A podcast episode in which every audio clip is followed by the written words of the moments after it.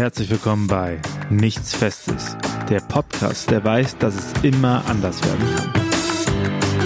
Ehrenamt wird irgendwie zunehmend wichtiger, weil auch ja hauptberufliches äh, Personal ähm, weniger wird. Es da einfach total wichtig ist, dass eben Ehrenamt oder Ehrenamtliche nicht als Lückenbüßer genommen werden, weil es halt keine Hauptberuflichen gibt. Zusammen, ihr hört den Podcast Nichts Festes, der Podcast, der weiß, dass es immer anders werden kann. Ich bin Maria und ich stelle mir momentan die Frage, welchen Sinn hat Arbeiten und warum gehen Leute arbeiten, was interessiert sie daran, was für Kriterien sind für sie wichtig. Und wir haben in der letzten Folge mit Kai schon mal kurz angesprochen, dass ja auch Menschen nicht unbedingt in ihrer Arbeit so den Sinn finden, sondern auch ehrenamtlich sich engagieren. Und ich freue mich, dass ich heute mit einem Gast über das Ehrenamt sprechen kann. Und das ist die Lisa. Hallo. Magst du dich kurz vorstellen, wer du bist, was du machst? Ja, sehr gerne. Ähm, also hallo, ähm, ich bin äh, Lisa Menzel. Ich äh, arbeite bei Ruach jetzt und bin da ähm, Verlags Leitung. Ähm, und ich mache aber äh, auch ähm, im Auftrag des Eule-Magazins ähm, einen Podcast, der heißt Ehrensache. Und da dreht sich alles rund ums Ehrenamt. Und wenn es darum geht, mich vorzustellen, dann ist das immer auch, dass ich äh, selber auch ehrenamtlich aktiv bin. Eigentlich seit meiner Konfirmation bin ich äh, ja ehrenamtlich engagiert im K Kontext Kirche oder in Kirche. Ja. Ähm, und Was hast du so gemacht? Ja, ganz, ganz viel. Also irgendwie seit der, seit der Konfirmation bin ich so in die ähm, Jugendleiterausbildung reingerutscht und war dann erstmal Teamerin in der Kirchengemeinde, habe dann Konfi-Arbeit geteamt und bin dann irgendwann in der Dekanatsjugend äh, gelandet. Und von da habe ich immer mehr Gremienarbeit gemacht. Also ähm, im Landesverband, also in der evangelischen Jugend in Hessen-Nassau bei mir und äh, wo, wo ist das? Ich muss mal eben nachfragen, weil ich komme ganz aus dem Norden. Ja. Ich glaube, das ist ein bisschen weiter unten, oder? Genau, also äh, Hessen. Okay. ähm, Hessen hat zwei evangelische, naja, drei reden wir mal von den zwei großen hessischen Landeskirchen. Und ähm, in der südlichen davon, da gehört auch noch ein bisschen Rheinland-Pfalz mit dazu. Ähm, das ist die evangelische Kirche in Hessen und Nassau und die evangelische Jugend äh, ist in einem eigenen Jugendverband organisiert, ähm, als Vereinsstruktur. Ähnlich für dem BDKJ vielleicht, vom katholischer Seite her, so ein bisschen? Ähm, ja, ehrlich gesagt kenne ich mich mit den katholischen Strukturen nicht so gut aus, um zu sagen, es ist genauso wie da. Ähm, aber wir sind auf jeden Fall ein eingetragener Verein. Mitglied sind die Dekanate der Landeskirche. Und ähm, da gibt es dann zweimal im Jahr eine Vollversammlung, wo äh, teilweise über 100 äh, junge Menschen zusammenkommen und ähm, genau, einfach Vollversammlung machen, äh, was evangelische okay. Jugend so tut. Und ähm, da war, bin ich dann irgendwann ähm, auf Vorschlag der evangelischen Jugend in Hessen und Nassau auch äh, Delegierte meiner Landessynode geworden, also Jugenddelegierte in der Landessynode äh, ohne Stimmrecht und habe dann sozusagen im Parlament meiner Landeskirche gesessen. Und seit jetzt zwei Jahren bin ich für meine Landeskirche in der Synode der Evangelischen Kirche in Deutschland. Also ich mache okay. ganz viel Gremienarbeit. Und das ist auch noch ehrenamtlich jetzt, diese Gremienarbeit dann? Genau, die Gremienarbeit ist äh, alles komplett ehrenamtlich. Okay, das ist ja bestimmt, wenn ich mir vorstelle, das ist ja auch Fahrzeit mit verbunden, wenn das zwei Landeskirchen beinhaltet, ähm, bestimmt ein großer Aufwand, oder nicht? Ähm, naja. Zeitlich also auch. Erstmal ist es ja nicht alles äh, on top draufgekommen. Ich musste natürlich einzelne Sachen wieder lassen, wenn ich andere Sachen angefangen habe. Ähm, und jetzt mit der ähm, evangelischen Kirche in Deutschland, mit der Synode, ähm, die findet nur in Anführungszeichen einmal im Jahr statt. Und da treffen wir uns vor Ort und sind dann fast eine Woche äh, da zusammen. Das ist bestimmt ein wahnsinnig cooles Gefühl, dabei zu sein, oder? Ja, und es ist auch wahnsinnig anstrengend. weil, weil deine Aufmerksamkeit so gefordert wird. Ja, weil es halt sehr konzentriert in diesen, ich glaube, fünf Tagen sind. Ja. Ähm, also es war jetzt zum ersten Mal in Präsenz. Vorher war das äh, ja zweimal schon online. Es war auch anstrengend, aber ähm, Genau, also so dieses ganz konzentrierte, das ist jetzt nicht nur, ah, ich mache mal zwei Stunden Sitzung, ähm, sondern halt dann direkt ein paar Tage am Stück. Ja. Und äh, was hast du beruflich dann gemacht, wenn ich jetzt vom Ehrenamt mal auf deinen Job gucke? Du hast gesagt, du arbeitest bei Ruach jetzt. Ähm, was war das Verlags? Was, kannst du es nochmal sagen? Ja, also ich bin Verlagsleitung bei Ruach jetzt ähm, ja. seit Anfang des Jahres. Da ähm, haben wir uns so ein bisschen äh, aufgeteilt. Ähm, ich arbeite jetzt seit anderthalb Jahren da. Vorher habe ich äh, noch studiert, was mir sehr viel Freiraum für Ehrenamt gebracht hat. So, also. Was, was hast du studiert? Ähm, ich habe erst äh, einen Zweifach-Bachelor in den Kulturwissenschaften gemacht äh, mit Medienwissenschaften und komparativer Theologie in Paderborn und dann einen Master in Religionswissenschaften. Okay, also vielleicht auch so ein bisschen inspiriert vom Ehrenamt in diese Richtung dann zu gehen? Ja, definitiv. Also ähm, ich habe mich irgendwie ja schon viel so im Bereich Kirche einfach äh, ja war da unterwegs, auch schon während ja. der Schulzeit. Also vieles von diesem Team, Teamer-Dasein ähm, und evangelische Jugend habe ich natürlich während der Schulzeit schon gemacht und ähm, fand ich immer spannend. Also ich habe Kirche ähm, einfach als einen Raum erlebt, in dem ich mich auch ähm, äh, entfalten kann, in dem ich unterstützt, also Unterstützung finde und unterstützt werde ähm, und wo ich aber auch Menschen finde, die sich mit mir engagiert haben. Ja, die dann vielleicht auch dieselben Interessen haben, wo man gemeinsam was anpackt und was macht und was bewegt. Genau. Ja, und also letztendlich ja dann auch, meine Masterarbeit habe ich dann im Bereich digitale Kirche geschrieben und ich glaube, so bin ich auf jeden Fall auch dann irgendwie zu meinem Job gekommen ähm, bei Ruach jetzt. Ähm, ja, so, so ist das geworden. Also von daher ist es irgendwie auch alles sehr ineinander geflochten. Ähm, Vielleicht sollte das so. Vielleicht. Das so. ja, genau. Ähm, ja, schön. Also bist du einfach deinen Weg gegangen und hast das gemacht, was dir Freude macht. So habe ich das jetzt verstanden. Und dann hat sich alles so ein bisschen von alleine ergeben, vielleicht auch.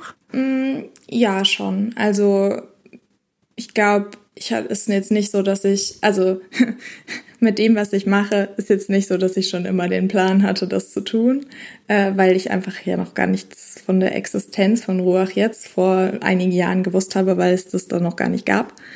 Ähm, und deswegen ist es so, es hat sich schon alles ganz gut ergeben im Rückblick. Ja, aber also der Podcast heißt ja auch nichts Festes und eigentlich bist du ja also du hast dich auf alles, was sich so ergibt, einfach eingelassen, ohne Plan. Und vielleicht ist das auch so ein bisschen eine Haltung, die man gut, gut haben kann, um das, was kommt, einfach gut auch annehmen zu können. Ja. Ohne dann, weil ich glaube, feste Pläne, würde ich jetzt sagen, behindern, glaube ich, eher, als dass sie dann Freiraum für Möglichkeiten geben. Hm. Also ich muss sagen, ich, ich brauchte immer, oder ich, ich bin so ein Mensch, ich brauche immer Pläne ähm, und bin aber auch bereit, Pläne wieder über den Haufen zu werfen. Ähm, zumindest so welche, die ich so mittelfristig gemacht habe. Ähm, ja, und immer mal wieder neu gucken. Genau, also ich, ich brauche immer so eine Orientierung, wo will ich eigentlich hin, in welche Richtung laufe ich los und warum. Mhm. Ähm, und dann kann es passieren, dass ich dabei merke, oh, vielleicht ist die andere Richtung schöner oder so. Aber erstmal will ich irgendeinen Plan haben, wo ich hinlaufe. Ich glaube, das ist auch gar nicht so verkehrt, so ein bisschen eine Idee zu haben, wo es hingehen soll, ohne sich versteifen zu müssen. Ne? Also ich glaube, das ist so ein bisschen die Kunst, zu schauen, wie, wie schaffe ich es, mich darauf einzulassen, ohne komplett zu schwimmen. Weil wenn man gar nicht weiß, wo es hingeht, das kann ich voll nachvollziehen, dann äh, wird es, glaube ich, doch schwierig auf Dauer. Ja, schön. Ähm, in dem Weg, der jetzt bisher, wir haben jetzt gerade schon ein bisschen geguckt, ich habe sonst die Einstiegsfrage gerne gestellt, ähm, weil ja der Podcast heißt, der Podcast, der weiß, dass es immer anders werden kann. Was ist in deinem Leben bisher anders gelaufen? Ja, also ich muss sagen, ich habe definitiv äh, nicht geplant, in Paderborn zu studieren. Ich habe auch in Paderborn studiert nebenbei, deswegen. Äh. Ja, also ja. ich musste, muss gestehen, ich wusste vorher noch nicht mal, wo Paderborn ist, aber ich habe mich halt beworben, weil man da Medienwissenschaften studieren kann. An der Uni dann. Ja, genau. Ja. Und ähm, es war halt leider 2013, wo gerade alle irgendwas mit Medien studieren wollten. Und ähm, ich war auch im Doppeljahrgang. Mhm. Und dann bin ich eher so NC-technisch in Paderborn gelandet. Heute kann man das übrigens NC-frei studieren mhm. äh, in Paderborn. Aber ähm, ja, so bin ich damals in Paderborn gelandet. Und ich glaube, da muss ich rückblickend sagen, das war richtig gut. So, weil ich habe mich eigentlich gegen das Theologiestudium entschieden also aktiv dagegen. Ich habe ja viel ehrenamtlich gemacht mhm. ähm, und habe das dann erst als Zweitfach später dazugenommen. Und das war halt Weiß in dann doch Paderborn möglich, in, ja. Ja. Ach, siehst du, und wenn du woanders gelandet wärst, dann wäre es vielleicht nicht möglich gewesen. Oder ich hätte noch meinen Studienort wechseln müssen. Genau, und da auch die Frage, hätte, hättest du das getan, ne? Weil das ist ja mit viel Umbruch dann verbunden, ne? Lisa, du machst den Podcast Ehrensache. Ich denke, ähm, vielleicht erzählst du mal kurz, was das ist, was für ein Podcast das ist, was für Menschen da kommen, was der Gedanke dahinter ist. Ja, ja. also äh, Ehrensache ist ein äh, Eule-Podcast, der produziert wird von Ruach Jetzt, also gemeinsam ähm, mit dem Eule-Magazin ähm, kamen wir mal auf die Idee, dass das eine gute Idee ist. Beziehungsweise das Eule-Magazin kam auf die Idee, ist doch eine gute Idee, mal ich muss da direkt einhaken, weil ich äh, persönlich kannte das Eule Magazin auch nicht, bevor ich das gehört habe. Deswegen vielleicht wäre es nochmal gut, wenn du auch sagst, was das ist, weil wir ja auch ein bisschen konfessionsübergreifend hier unterwegs sind. Genau, also die, die Eule ist auch nicht auf Konfessionen festgelegt. Äh, die, mhm. die Eule ist, macht unabhängigen Journalismus, ich glaube, im Bereich Christentum, Kultur, Kirche, Gesellschaft, wenn das die richtigen Worte waren, die sie haben. Ähm, aber äh, auf jeden Fall machen die, sind die auch, wie Ruach jetzt auch, äh, von Kirche unabhängig, aber berichten halt ganz kirchennah. Mhm.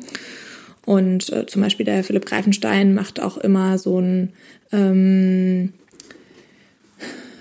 so ein, so ein Live-Blog von der EKD-Synode zum Beispiel ähm, oder ähm, hat jetzt auch vom Kirchentag berichtet, ähm, hat aber zum Beispiel auch von der äh, Synodalversammlung im Synodalen Weg aus Frankfurt berichtet. Mhm. Ähm, und das findet man alles dort. Und äh, jetzt bei Ehrensache geht es darum, ja, wie, wie, wie ich schon gesagt habe, es dreht sich alles rund ums Ehrenamt und das Format funktioniert so, dass ich in jeder Folge mit Menschen ins Gespräch komme, die sich ehrenamtlich engagieren ähm, im Kontext oder im Umfeld von Kirche. Meistens. Okay. Mehr oder weniger nah an Kirche dran. Ähm, und dann habe ich ähm, jetzt bald äh, oder ja, jetzt die, die Wochen geht äh, die letzte, also geht jetzt die zweite Staffel zu Ende. Ähm, und immer am Ende jeder Staffel habe ich so ein Meta-Gespräch geführt mit jemandem, ähm, der bzw. die, es waren nämlich zwei Frauen, sich ähm, beruflich mit Ehrenamt auseinandersetzt.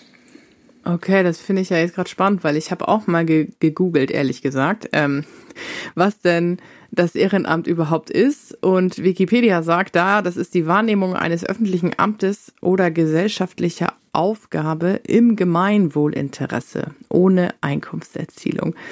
Ähm, ja, das kann ich jetzt nochmal schön schlau wiederholen, aber ich glaube, wenn du schon auf, mit zwei ähm, gesprochen hast, die sich damit auseinandersetzen, kannst du vielleicht nochmal selbst so erklären, was du daraus mitgenommen hast, was das Ehrenamt für dich ist und bedeutet. Ähm, naja, also Ehrenamt, ich würde auch sagen, eine ganz große Komponente ist, dass man dafür eben nicht bezahlt wird. Ähm, dass man das aus, aus irgendeiner anderen Motivation heraus tut. Ähm, und die Menschen, mit denen ich gesprochen habe, also es waren ja sehr, sehr unterschiedliche Leute, ähm, die hatten auch alle ganz unterschiedliche Motivationen und Ansätze. Die meisten haben gesagt, dass es ihnen auch einfach Spaß macht ähm, oder dass sie sich eben auch ja viel ausprobieren können, dass sie viel selber dabei gelernt haben ähm, oder auch, dass sie einfach die Motivation haben, dass sie irgendwann mal ähm, äh, positive Zuwendung erfahren haben und das anderen auch äh, geben wollen, dass sie sich eben nicht um sich selbst drehen, sondern eben auch anderen helfen äh, oder was anderen was Gutes tun und ähm, mhm. deswegen Ehrenamt machen. Aber das ist ganz, ganz unterschiedlich und natürlich auch, je nachdem, was die Leute machen, auch in einem ganz unterschiedlichen Zeithorizont. Also ich habe mit Leuten geredet, die irgendwie einmal im Jahr bei einer Freizeit mitmachen. Ich habe aber mhm. auch mit Leuten gesprochen, die jede Woche äh, äh, fast eine, eine halbe Stelle da reinstecken ähm, und äh, ja, Seelsorgebesuche machen. So, also ja. das ist ganz, ganz unterschiedlich und natürlich auch, wie die Leute halt auch die Zeit haben. Ja, ich glaube, Zeit ist auch sowieso so ein großer Faktor. Ähm, weil wenn ich jetzt auch nochmal an das Thema Arbeit denke, was ja irgendwie die Überschrift dieser Staffel ist bei uns, dann wird Arbeit ja auch immer sehr groß geschrieben und gefühlt der Stress wird mehr, man hat eine höhere Arbeitsbelastung und da, ich weiß nicht, ähm, haben da viele was zu gesagt, dass sie das neben ihrer Arbeit noch gut schaffen und was die, der Zeitfaktor ist, weil ich persönlich habe hier in meinem Umfeld oft den Eindruck, dass das Ehrenamt zurückgeht, egal ob jetzt im Sportverein oder auch bei der Kirche, weil einfach alle auch mit der Arbeit schon sehr viel zu tun haben, also mit ihrem Job, der sie letztlich finanziert dann. Mhm. Also äh, ich habe auch, also ich kann aus eigener Erfahrung auf jeden Fall auch sagen, dass ich das selber auch gemerkt habe. Also so während der Schule und im Studium hatte ich äh, auf jeden Fall noch viel mehr Zeit. Jetzt habe ich das, das so, ne? große Glück, dass ich auch einen Beruf ausüben darf, äh, wo ich äh, sehr viel Freude dran habe und ähm, da ja sehr viele Dinge tun kann, die ich auch gerne tue. Aber ich habe halt schlichtweg auch weniger Zeit so für Ehrenamt. ähm, ja. Und dann sind mir aber halt auch Menschen begegnet, die irgendwann an einem Punkt in ihrem Leben waren, wo sie nicht mehr arbeiten konnten, wollten, mussten mhm. aus diversen Gründen und die deswegen halt auch vielleicht mehr Zeit haben für Ehrenamt. Und sich dann vielleicht bewusst auch ein Ehrenamt gesucht haben, um die Zeit irgendwie sinnvoll zu füllen. Genau. Oder halt ein, ein zeitlich sehr begrenztes oder überschaubares, äh, individuell planbares Ehrenamt. Ne? Mhm. Ähm, die, ja, dass man eben dann auch gut mit Beruf und vielleicht Familie ähm, vereinbaren kann. Ja, ich glaube, das wird, wird immer schwieriger, irgendwie da ähm, Menschen zu finden, die noch bereit sind, was zu tun, weil ich habe gleichzeitig auch, wenn ich bei uns, also ich wohne auch auf dem Dorf, ähm, schaue, es wird immer sehr viel gefordert. So, warum macht denn keiner mehr was und wo sind die ganzen Leute? Und früher haben doch alle irgendwie mitgeholfen und ähm, dass gerade so die ältere Generation von allen erwartet, jetzt macht auch was aber kaum gesehen wird, dass das auch Anstrengung bedeutet. Und manchmal geht ja auch Ehrenamt so ein bisschen in die andere Schieflage, dass nämlich zu viel von den Ehrenamtlichen verlangt wird und ja, dann einfach das kräftezerrend ist und die Leute dann ein bisschen auch, ja, verheizt werden. Mhm. Ja, total. Also ähm, ich habe mit einigen gesprochen, ähm, die auch gesagt haben, ja, ähm, Ehrenamt wird irgendwie zunehmend wichtiger, weil auch ja hauptberufliches äh, Personal ähm, weniger wird und dann viel auch auf ehrenamtlichen Schultern bleibt. Es da einfach total wichtig ist, dass eben Ehrenamt oder Ehrenamtliche nicht als Lückenbüßer genommen werden, weil es halt keine hauptberuflichen gibt ähm, die es halt machen. Ähm, und dass es ganz, ganz wichtig bleibt, dass dieser, dieses Moment der Freiwilligkeit einfach noch dabei bleibt. Also ähm, eigentlich Ehrenamtliche müssten eigentlich, also natürlich geht es auch darum, wenn man zusagt, dass man irgendwo da ist, ähm, dass man auch irgendwie ein bisschen zuverlässig dann auch da ist, weil sonst kann man ja, ja gar ja, nichts mehr planen. Äh, genau. Ähm, und natürlich gibt es immer irgendwas, was dazwischen kommen kann, aber ähm, das kann ja im beruflichen Kontext auch sein, dass man krank wird. Ähm, aber das, ja, das ist, das ist, dass man eigentlich jederzeit vielleicht. sagen könnte, okay, jetzt ist es mir gerade viel zu viel, weil ich, keine Ahnung, irgendwas, was eine höhere Priorität hat vielleicht in meinem Leben, ähm, ja, dass, dass das jetzt gerade mehr Raum einnimmt. Sei es jetzt Arbeit ja. oder Familie oder so.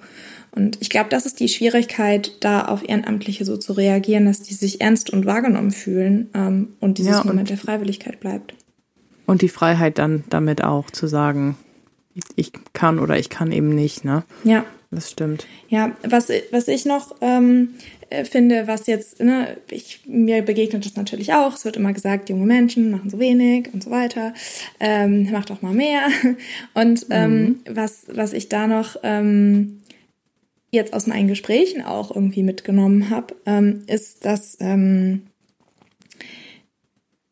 erstens ja dieses projektbezogene, irgendwie dieses zeitlich überschaubare, was ist, was einfach ja. in vielleicht unserer Generation besser ankommt. Und das ist aber entgegen eines Ehrenamts, was jetzt mache ich was und dann mache ich das für die nächsten 30 Jahre.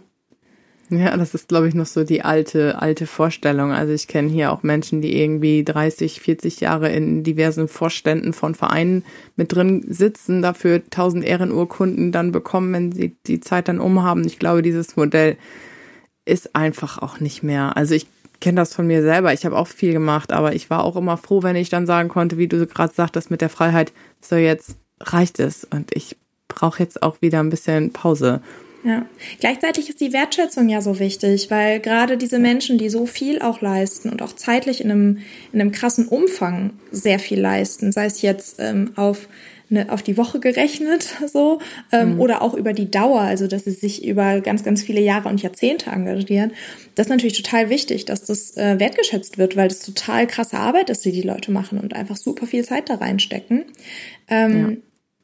Genau, auf der anderen Seite muss man aber halt verstehen, äh, dass es halt nicht alle machen und auch nicht alle machen wollen. Richtig. Das, also das begegnet mir auch sehr oft, dass gesagt wird, warum verstehen die nicht, dass denen das so gut tut? Und das ist doch so schön in der Gemeinschaft. Und ich glaube auch, dass Gemeinschaftserfahrungen leider immer weniger werden in der Generation, die jetzt kommt, weil ich habe gerade an der Oberschule drei Jahre gearbeitet, also bis Klasse 10 ich hatte schon den Eindruck, dass denen so dieses Gemeinschaft zusammen was machen, was anpacken, was schaffen wohl fehlt, weil ich weiß nicht, wie du das siehst, aber man lernt ja unheimlich viel für sich selbst dazu und wenn ich den Schülern dann immer so gesagt habe, mach doch mal, das kam immer die Frage, ja, was bringt mir das? Was bringt dir das, Lisa? Was bringt dir ehrenamtlich zu arbeiten? Dir selber oder auch die Menschen, mit denen du gesprochen hast? Was haben die gesagt? Vorhin kamen schon mal diese zwei Momente, einmal für mich selbst und für andere. Ist es das Einzige oder ist da noch mehr? Ja, also auch das habe ich ja vorhin schon angesprochen. Ich glaube, also fast alle, die mir, ähm, die mit denen ich gesprochen habe, haben gesagt, es macht ihnen auch einfach unfassbar viel Spaß. Ähm, sie sind froh, dass sie das, was sie tun, in einem Team machen. Also fast alle. Ähm, es gab auch äh, Ehrenämter, die jetzt eher nicht ganz so teamorientiert waren, aber ähm, auch die hatten Spaß daran und haben sich äh, in dieser Sache irgendwie selbst entfaltet oder haben da ihre ihre Nische gefunden, in der sie sich engagieren können und wollen. Vielleicht auch sich selbst dann so ein bisschen, ne? Wo sie sich selbst ausprobieren, austesten konntest. Das waren vorhin auch deine Worte, als du von deinem Ehrenamt äh, gesprochen hast. Ähm, vielleicht auch so ein bisschen Zugehörigkeit dann. In diese Gruppe, da gehöre ich zu, da passe ich rein, da denken die Leute wie ich und da fühle ich mich wohl, vielleicht auch zu Hause. Ähm, ja. Mhm. Ja, also das zum Beispiel, ich kann das so für mich jetzt, wenn ich so auf die letzten über zehn Jahre blicke, wo ich irgendwie Ehrenamt gemacht habe, was habe ich in der Zeit gelernt für mich? Also einmal, ich habe ganz krass jetzt durch diese synodalen Erfahrungen, habe ich gelernt, vor Menschen zu sprechen. Also klar bin ich aufgeregt, wenn ich irgendwie, wenn 100 Leute in einem Raum sind, das ist eine Gruppe, die ich nicht kenne und ich soll vorne am Mikro irgendwas sagen. Aber ich habe das auf jeden Fall schon ein paar Mal gemacht. So. Und das ist ja super viel wert, ne? Weil auch wenn man an die Jugendlichen denkt, so Vorstellungsgespräche oder generell in der Arbeitswelt ähm, sich behaupten müssen, dann ist das ja eine wertvolle Ressource, die du da mitgenommen hast. Ja, und also das ist zumindest was, wo ich sage, das habe ich auf jeden Fall in meinem Ehrenamt gelernt. Ähm, ich habe auch gelernt, dass ich ähm, ja erstmal so Strukturen zu verstehen und politische Vorgänge. Mhm. Also ähm, äh, wann muss man wo einen Antrag stellen, um das durchzukriegen, was man möchte. Das ist ja überall anders, aber das ist auf jeden Fall auch was, also so ein Verständnis für so äh, politische Systeme, würde ich sagen, habe ich auch mitgenommen. Ähm, ich bin einfach unfassbar vielen krassen Menschen begegnet schon im Ehrenamt. Alleine das finde ich ist ja, also ich kenne das auch, da wird so viele coole Leute, die man trifft. Ich finde auch das jetzt mit diesem Podcast total klasse, dass wir uns heute kennenlernen. Ähm, auch wenn es dann vielleicht nur dieses eine Gespräch erstmal ist, aber trotzdem, ähm, das, man nimmt ja so viel voneinander auch mit. So, gerade Leute, die sich engagieren, ich finde, die strahlen immer irgendwas aus und da denke ich immer, boah, cool, was, man merkt richtig, wie auch du, wie du Freude daran hast, ja. Ja, also ich muss sagen auch, ne, diese Begeisterung steckt mich so krass an. Und ähm, ganz neu hatte ich das jetzt nochmal ähm, vor vor zwei Jahren, als ich ähm, neu in der äh, Synode der Evangelischen Kirche in Deutschland angefangen habe weil jetzt mit dieser Synode, ähm, die ist für sechs Jahre gewählt ähm, und äh, es gibt so eine Jugendquote, die jetzt eingeführt wurde, dass ähm, mhm. äh, alle Gliedkirchen, die ähm, mehr als zwei Leute delegieren in diese Synode, äh, müssen mindestens eine Person, die zum ersten, ersten des Jahres, wo die Synode sich konstituiert hat, noch unter 27 waren. Die müssen die okay. halt schicken. Und das war, das war so krass, weil wir haben uns halt vor dieser ersten Synode haben wir uns vernetzt als, als junge Menschen in Synode. Und ich war, ich war so richtig on fire, weil ich so viele andere engagierte junge Menschen gesehen habe, die irgendwie für, für das Gleiche brennen. Wir sind, also wir vermeiden, als eine Gruppe wahrgenommen zu werden, weil wir gemerkt haben, dass wir auch krass unterschiedlich sind ähm, ja, ja. und auch mit ganz unterschiedlichen Themen daran gehen und so. Ähm, aber was uns eben eint, ist, dass wir für das Brennen, was wir tun und dass wir an dieser Stelle organis also organisiert zusammen engagiert sind. Ja. Und mich beflügelt das total, wenn ich äh, auch mit anderen zu tun habe, die ja so begeistert sind von dem, was sie tun und ja. Ja, man sieht es auch richtig. Also du strahlst. Und ich finde, ähm, ja, jetzt habe ich den Faden verloren. Ich finde, das ist, wenn man merkt, ich bin mit meinen Gedanken, mit dem, was mich irgendwie antreibt, mit dem, was mich begeistert, nicht alleine, sondern das sind so viele andere, denen das auch wichtig ist. Und ich finde, für mich jetzt gerade in Kirche habe ich oft so das Gefühl, ach, es sind, werden immer weniger, die sich engagieren, denen das wirklich wichtig sind. Und wenn man dann auf Menschen trifft, wo man merkt, ah, die ticken genauso wie ich, denen ist das wichtig. Das ist echt nochmal auch ein Motiva äh, Motivationsschub für die eigene Arbeit. Mhm. Und das Ehrenamt vielleicht auch. Ne? Ja, ja, also na, wie ich schon gesagt habe, das ist mir jetzt nicht nur ähm, bei der EKD-Synode so gegangen, sondern auch irgendwie die, die zehn Jahre davor, die ich irgendwie evangelische Jugend ähm, gemacht habe und wo ich immer wieder eben Menschen begegnet bin, die genauso engagiert sind wie ich, die vielleicht für dieselben Sachen brennen wie ich, mit denen ich mich auch mal streiten konnte. Ähm, auch eine wichtige Ressource. Ne? Ja. Wie streite ich richtig mit Menschen? Ja, genau. Also auch irgendwie, ja, Auseinandersetzungen zu lernen. Wie funktioniert eigentlich eine Plenardebatte? Solche Dinge. Ähm, ja, das wüsste ich jetzt auch nicht.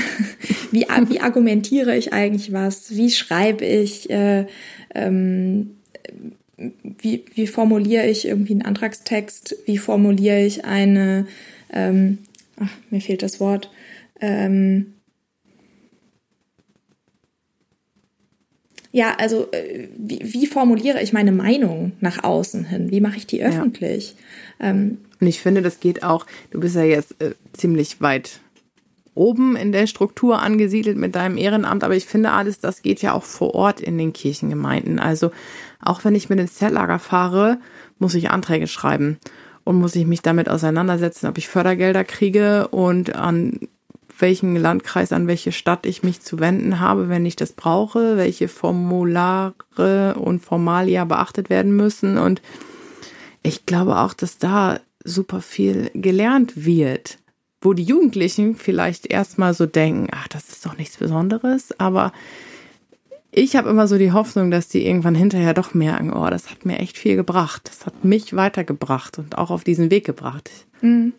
Ich habe zum Beispiel auch, ich habe eben erzählt, ich habe äh, angefangen mit einer Jugendleiterausbildung ähm, im Dekanat ähm, und auch so über meine Kirchengemeinde damals. Und da habe ich einfach ganz, ganz viel gelernt zu, wie leite ich halt Gruppen. Also da habe ich zum ja. einen was zum Thema äh, äh, Kinderschutz gelernt und was die, ähm, wofür wir sozusagen verantwortlich sind, äh, wie, was ist eigentlich wichtig beim Thema Jugendschutz. Ähm, äh, das, was mir bei meinem hängen geblieben ist, ist, du stehst immer mit einem Bein im Gefängnis. Das ja. ist so ein Satz, den habe ich nicht vergessen bei meiner Gruppenleiterschulung, ja. Ja, und, und dann aber auch sowas wie, ja, wie ticken eigentlich Menschen, äh, wie setzen sich Gruppen zusammen, wie finden sich Rollen in einer Gruppe, ähm, ja, sowas. Also das ist ja auch was, was ich wirklich auch gelernt habe und ich bin ein Mensch, ich lerne immer gerne. Mhm. ähm, und das war einfach auch, ja, eine, eine krasse Möglichkeit, immer mehr zu lernen. Und bei mir war das genau anders, weil ich habe nämlich eigentlich nicht so gerne gelernt, habe aber super viel ehrenamtlich nebenbei gemacht. Und bei mir war das wirklich so, wie ich gerade sagte, so dieses Hinterher merken, ach, das, was ich die ganzen Jahre hier gemacht habe, das hat mir super viel gebracht. Da habe ich super viel gelernt und das hat meine Persönlichkeit gestärkt und ausgemacht. Und äh, wo ich jetzt im Nachhinein so dankbar bin, dass ich diese Zeit hatte, weil ähm, in der Schule habe ich natürlich auch was gelernt, aber ich glaube schon, dass gerade in diesen ehrenamtlichen Geschichten noch mal mehr lebensnahe Themen einfach dabei waren. Mhm. Was für ehrenamtliche Geschichten hast du so gemacht? Oder weil du Ach, ich, redest ja. immer in der Vergangenheit? Ja, also ich bin auch ja nach wie vor der Meinung, dass gerade im Kinder- und Jugendalter wirklich die Zeit für das Ehrenamt ist. Vor allem, weil man halt noch nicht irgendwie durch Studium oder Arbeit in Anführungszeichen abgelenkt ist. Ähm, ich habe eigentlich auch alles gemacht. Äh, Im Chor, Firmung, Gruppenleiter, Zeltlager. Ich war in der Kolping-Jugend aktiv. Ich ähm, habe Kindergruppen geleitet als Gruppen. Also es, meine Mama hat irgendwann so gesagt, Maria, irgendwas musst du jetzt lassen, weil ich irgendwie nur noch im Pfarrhaus war. Genau. Und ähm, ich kann das nur sagen, das war echt die Zeit meines Lebens. Also so viel Zeit fürs Ehrenamt hatte ich nie wieder wie zu meiner Jugendzeit. Das finde ich einerseits ein bisschen schade, aber andererseits sehe ich meine Rolle mittlerweile, also ich bin ja jetzt Gemeindereferentin, mit Sicherheit auch aus dieser äh, Arbeit heraus. Ähm, und jetzt sehe ich meine Aufgabe so ein bisschen darin, das anderen Jugendlichen zu ermöglichen. Dass die diese coolen Erfahrungen, die ich gemacht habe, auch machen können und halt auch für sich entdecken, dass sie was können, auch wenn vielleicht die schulischen Leistungen nicht so gut sind, aber dass sie im Zeltlager gebraucht werden, weil Zelte aufgebaut werden müssen oder andere Dinge auch handwerklicher Art getan werden müssen oder genau. Also das fand ich immer ganz spannend und das ist war damals eine Motivation, äh, diesen Job zu machen, diese Erfahrungen zu ermöglichen und ist es nach wie vor immer noch weil ich glaube, diese Gemeinschaftserfahrungen mit anderen Menschen zusammen was schaffen, das äh, pusht den Selbstwert so extrem, dass ich nur sagen kann, Leute, macht irgendwas ehrenamtlich. Sucht euch eine Nische, ne? Was euch gefällt, ja. Ja, also was ich zum Beispiel jetzt bei dir äh, immer bewundernswert finde, äh, bei den Leuten, die so regelmäßige Gruppen leiten und sowas. Sowas habe ich halt nie gemacht. ähm, das ging auch nur, weil wir kaum Nachmittagsunterricht hatten. Also jetzt mit Ganztagsschule ist das immer schwieriger, das sehe ich auch. Ähm, bei uns war das irgendwie noch möglich, jede Woche drei Gruppen. Ja, aber es, es, ist halt auch eine große, ähm, eine große Verantwortung und da geht dann direkt so ein krasses zeitliches Commitment irgendwie dran, ne? Ja. Dass du dann irgendwie jede, jede Woche halt diese eine Gruppe machst. Oder selbst wenn du es mit jemandem zusammen machst, dann ähm, musst du mindestens jede zweite Woche das dann machen. Und also das war für mich immer was, wo ich jetzt so gesagt habe oder, oder gemerkt habe auch, dass äh, so, keine Ahnung, die, die Gremien, die ich gemacht habe, die waren dann irgendwie höchstens einmal im Monat. Ähm, die, die Synoden, wo ich dann war, die waren dann bei der Landessynode zweimal im Jahr, ähm, bei der ähm, EKD-Synode jetzt einmal im Jahr. Und klar, da sind immer auch noch Termine zwischendurch.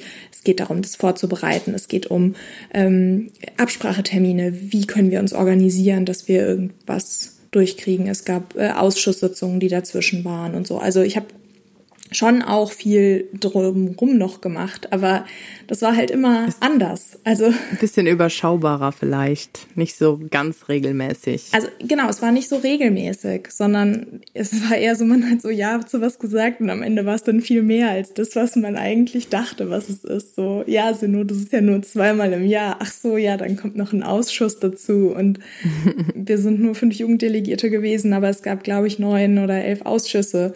Das heißt, man ist dann auch noch in irgendeinen anderen Ausschuss auch ab und zu noch mal gegangen. Und dann waren es halt direkt schon wieder mindestens zwei Termine im Monat. Und dazu hat man dann auch andere Sachen gemacht. Also es ist, ähm, ja, deswegen, ich finde das sehr bewundernswert, Leute, die so ganz, ganz regelmäßig ähm, sich engagieren. Und äh, den bin ich ja in meinem, in meinem Podcast jetzt auch schon ähm, begegnet. Leuten, die einfach wirklich jede Woche ganz viel machen. Ja. War da eine Begegnung, wo du sagst, das hat mich irgendwie besonders umgehauen? War das so, ja, wie du sagst, bewundernswert war, dass er oder sie da so viel Zeit investiert oder so ein Feuer hatte? Also ich bin sicher, dass die alle irgendwie ihr Feuer hatten, weil sonst, äh, ich glaube, das braucht man, um so ein Ehrenamt auszuüben. Ja, also äh, das ist nicht nur meine diplomatische Antwort, sondern tatsächlich meine Antwort. Ich fand äh, jede Geschichte unfassbar spannend ähm, und was, was die Leute so zu erzählen hatten. Ähm, vielleicht waren so ähm, oder haben mich in dem Sinne Geschichten, die jetzt auch so da natürlich irgendwie reingerutscht sind oder in Strukturen engagiert sind, die mir bekannt sind.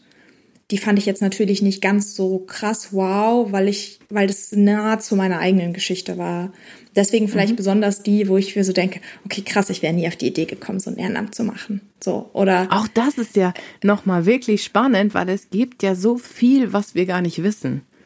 Und ich glaube, auch da gibt es für jeden irgendeine Nische, wo man sich engagieren kann. Also es muss ja nicht in Kirche jetzt die Konfirmanden- oder Firmlingsarbeit sein, sondern im Sportverein ist auch so das, was man gleich im Kopf hat. Aber es gibt noch so viel mehr. War irgendwas ganz Abwegiges dabei? Naja, also abwegig nicht. Ähm, aber äh, ich habe mit einer jungen Frau gesprochen, die ähm, äh, sich beim Schwarzen Kreuz engagiert. Ähm, die äh, hat Briefkontakte zu Menschen in Haft äh, und okay. Äh, das zum Beispiel fand ich ganz beeindruckend, weil sie sozusagen selber auf die Idee gekommen ist, sie möchte jetzt mal auch sich engagieren. Und dann ist sie da irgendwie drauf gekommen und meint, sie schreibt eh gerne Briefe und dann macht sie das jetzt. Also es okay. war jetzt nicht, es ist sehr vereinfacht, man kann sich die Folge anhören, yeah. das ist nochmal ein bisschen, yeah. ein bisschen anders, also ein bisschen, bisschen mehr natürlich, aber das war so, ich bin da irgendwie so reingerutscht in mein ganzes Ehrenamt und es war so Hat sich ergeben, ja. aus meiner Konfi-Gruppe haben dann andere Leute auch noch die Jugendleiterschulung gemacht und dann war ich habe ich es mit denen zusammen gemacht und dann ist irgendwann halt äh, dieser Platz frei geworden in der Dekanatsjugend und dann wurde habe ich halt gesagt so oh ja das könnte ich mir vorstellen und aber ich bin nie so an den Punkt gekommen dass ich jetzt so gesagt habe oh jetzt habe ich aber Lust mich krass für andere zu engagieren. Ich glaube, das ist so dieser Punkt, der mich bei, bei meinen GesprächspartnerInnen sehr, sehr beeindruckt hat. Ähm, wenn die so ganz, ganz andere Dinge und also gemacht haben oder ganz andere Erfahrungen gemacht haben als ich. Und dann natürlich auch, ich habe mit ähm, zwei äh, älteren Damen schon äh, gesprochen, die einfach sehr, sehr viel Ehrenamt über sehr, sehr lange Jahre gemacht haben. Und das mhm. ist, fand ich, finde ich natürlich auch sehr super beeindruckend, äh, dass jemand das so lange macht und dann auch noch mit so einer hohen Intensität. Ähm, ja. Und dann finde ich es aber natürlich auch super spannend, die Leute, die ähm, ja eigentlich beruflich sehr eingespannt sind, aber eben im Rahmen ihrer Möglichkeiten sich engagieren wollen und, und entweder noch irgendwo noch drin hängen, wo sie irgendwann davor mal was gemacht haben oder auch da so reingerutscht sind und sich jetzt halt in einem überschaubaren Rahmen engagieren. Ja, einfach weil es denen wichtig ist und vielleicht auch so ein bisschen sinnstiftend auch ist für das Leben. Genau. Oder weil sie einfach überzeugt sind, dass es eine gute Sache ist, wofür sie sich engagieren. Ja. Also ich glaube auch, wenn ich jetzt über das Thema Arbeit denke ich ja gerade nach, glaube ich, dass gerade das Ehrenamt auch das Potenzial hat, wirklich sinnstiftend zu sein, wenn ich vielleicht nicht gerade den Sinn in, in mein, meiner Arbeit finde, weil ich mir denke, das brauche ich nicht, das ist okay, da gehe ich hin und komme um vier, fünf Uhr nach Hause und dann stecke ich da aber meine Energie und mein Herzblut rein. Ich glaube, man braucht, egal in welchem Bereich, irgendwas, wo man sein Herzblut irgendwie reinstecken kann. Ähm, aber das ist, glaube ich, ein guter Weg, das nochmal im Ehrenamt zu suchen. Und nochmal, es gibt so viele Nischen. Ähm, googelt. Also ich glaube, da haben wir so einen großen Vorteil und es werden überall Leute gebraucht. Lisa, ich danke dir, dass du dir Zeit genommen hast. Ja, sehr gerne. Vielen Dank für die Einladung, Maria. Ähm, eine letzte Frage hätte ich noch am Ende. Und zwar, bei nichts Festes geht es ja auch so ein bisschen darum, wie finde ich meinen Platz im Leben? Kann ich den finden? Und was glaubst du, gibt es irgendwann so den Punkt im Leben, wo man angekommen ist? Ich glaube nicht. Ich glaube, ähm, ich habe mich, hab mich ganz lange immer gefragt, so während meines Studiums, so, ich habe mich die ganze Zeit gefühlt, als wäre ich so voll in so einer Übergangszeit. Ähm, und jetzt äh, studiere ich schon seit anderthalb Jahren nicht mehr. Und äh, es fühlt sich aber immer noch so an. Und ich, ich glaube, vielleicht ist die Erkenntnis, dass man eh nie irgendwo mal krass ankommt äh, und dass es immer noch irgendwas gibt, was vielleicht von was man noch träumt oder wo man hin will oder so. Ähm, dass es, dass das vielleicht auch so ein Ding ist, von, dass man in dem Gedanken angekommen ist, dass man eigentlich nie ankommt und dass man das deswegen auch mal den Moment genießen kann. Ja, das ist doch ein schönes Wort. Ich danke dir. In der nächsten Woche werde ich das Mikro quasi weitergeben an Stefan. Ähm, worum es dann geht, das werdet ihr dann erfahren. Ich danke euch beim Zuhören. Hört gerne auch nochmal in den Podcast von Lisa rein. Ehrensache heißt er, ihr findet ihn überall. Und dann freuen wir uns, wenn ihr auch weiterhin bei uns zuhört. Vielen Dank und tschüss.